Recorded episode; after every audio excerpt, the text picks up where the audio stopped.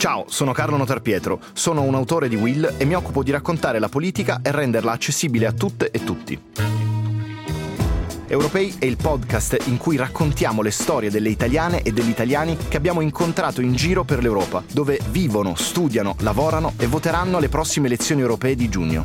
11 puntate in tutto, una alla settimana. Puoi ascoltarle scrivendo Europei sulla tua piattaforma audio preferita.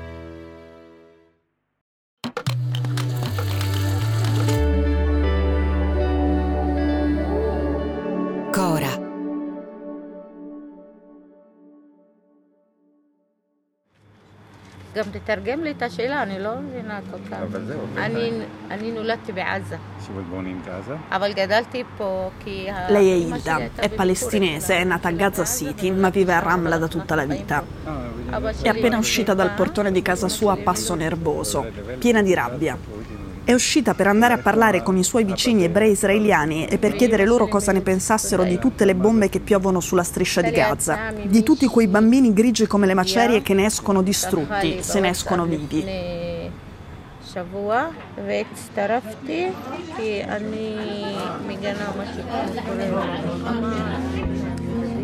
Ilda mi ha detto, parlare con loro mi serve, anche insultarci serve per provare a evitare che la rabbia si trasformi in odio, almeno questa volta.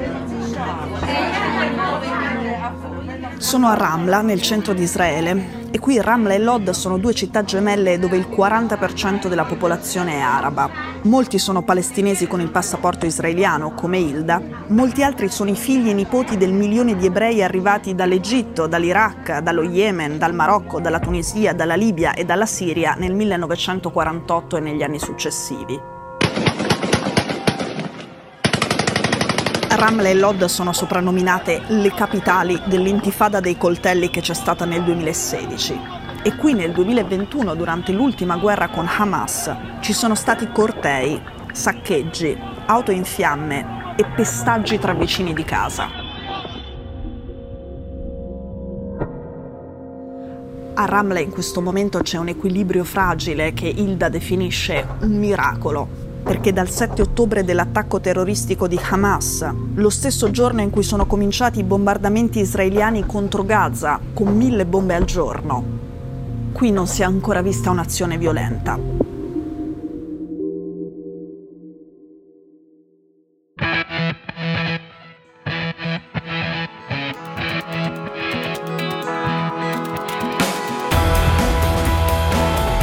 Sono Cecilia Sala e questo è Stories.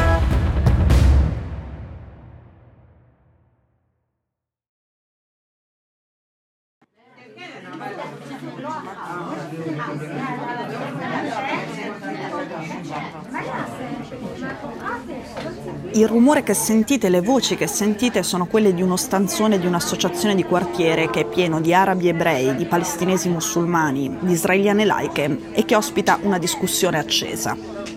Sono tutti arrabbiati, piangono quasi tutti almeno una volta, ma urlano in pochi. Lei è una ragazza beduina che si alza in piedi per dire in ebraico. Oggi degli stronzi sono entrati nel negozio dove lavoro per chiedere al mio capo come usasse fare ancora lavorare degli arabi. Si riferivano a me e mi indicavano, ma non mi guardavano negli occhi.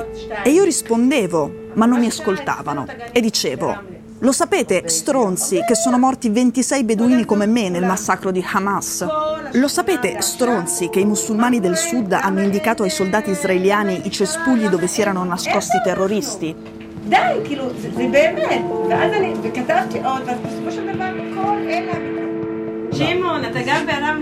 Un'anziana signora ebrea si alza pure lei e dice e io ho un'amica sopravvissuta nella strage al kibbutz di Beri. Sai che cosa le hanno detto i coloni? che lì si sono meritati di morire perché erano tutti pacifisti di sinistra.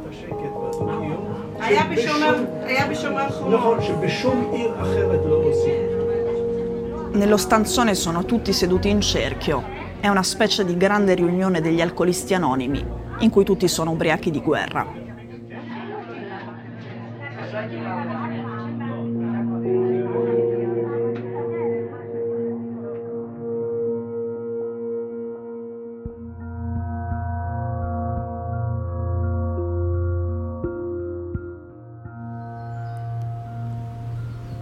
Hilda ha la nausea ed è l'ora della preghiera. Esce dallo stanzone per andare sul marciapiede a inchinarsi ad Allah, poi rialza la testa, si sistema il velo bianco e torna. Dice, io sono nata a Gaza, c'è ancora mio zio a Gaza, se è vivo. Ci sono i miei cugini e i loro figli, se si reggono ancora in piedi. Sono contenta di stare qui a Ramla, non soltanto per egoismo e per spirito di sopravvivenza. Sono contenta anche di vivere in una democrazia. Ma siamo ancora una democrazia? Io per esempio posso andare su Facebook a scrivere cosa penso davvero delle bombe su Gaza oppure un attimo dopo la polizia israeliana mi suona al citofono. Mentre parlava, Hilda è stata interrotta da un signore ebreo. Le ha detto: Siamo in guerra. Le democrazie in guerra sono diverse dalle democrazie in pace. Dobbiamo prima salvarci la pelle, anche la tua, perché se Hamas avesse potuto avrebbe fucilato anche te, e lo sai benissimo. Hilda però si riferiva a una cosa molto seria.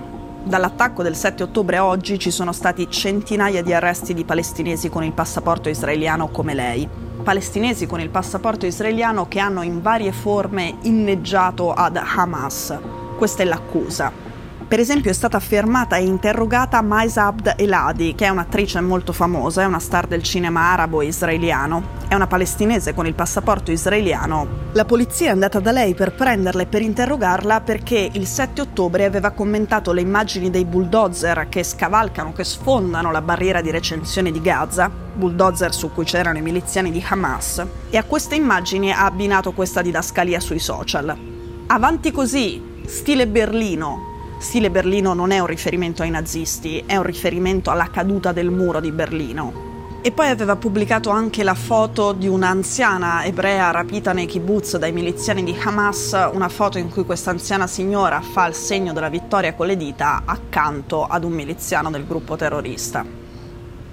Ora, non ha inneggiato ai massacri, forse, speriamo, intendeva inneggiare al fatto che si fosse rotta la barriera, la recinzione di una prigione a cielo aperto come Gaza e non sapeva, non aveva capito cosa stessero andando a fare quei miliziani nel sud di Israele.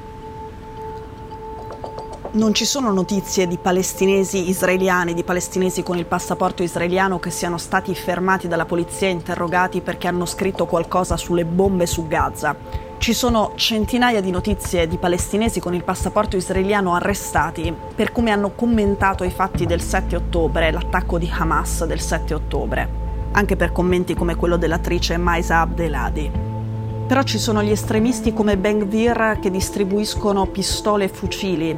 Ci sono fascistelli come quelli che sono entrati nel negozio dove lavora la ragazza beduina per lamentarsi che il proprietario facesse ancora lavorare degli arabi e ci sono frasi oscene come quella che si è sentita dire quell'anziana signora ebrea, nei kibbutz ve lo siete meritati perché siete di sinistra e pacifisti. E in questo clima Hilda ha paura a scrivere su Facebook quello che pensa delle bombe su Gaza, delle bombe che possono colpire anche suo zio o i suoi nipoti. Questo mentre gli esponenti del governo israeliano non hanno paura a dire pubblicamente ridurremo Gaza in un'isola di rovine, il primo ministro Netanyahu stiamo lanciando centinaia di tonnellate di bombe su Gaza. Ci concentriamo sulla distruzione, non sulla precisione. Il portavoce delle forze armate israeliane.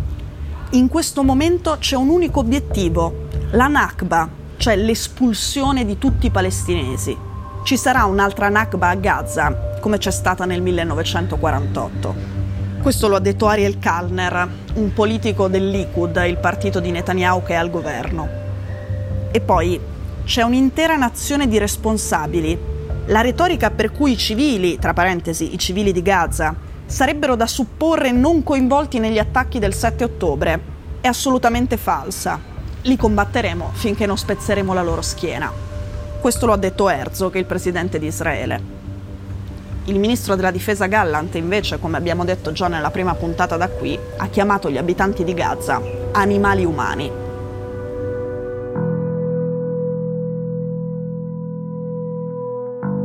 Ecco, se Hilda ha paura a scrivere su Facebook quello che pensa e contemporaneamente i vertici delle istituzioni israeliane non hanno paura a dire queste cose, fargli cambiare idea è una responsabilità della comunità internazionale. Noi ci sentiamo domani.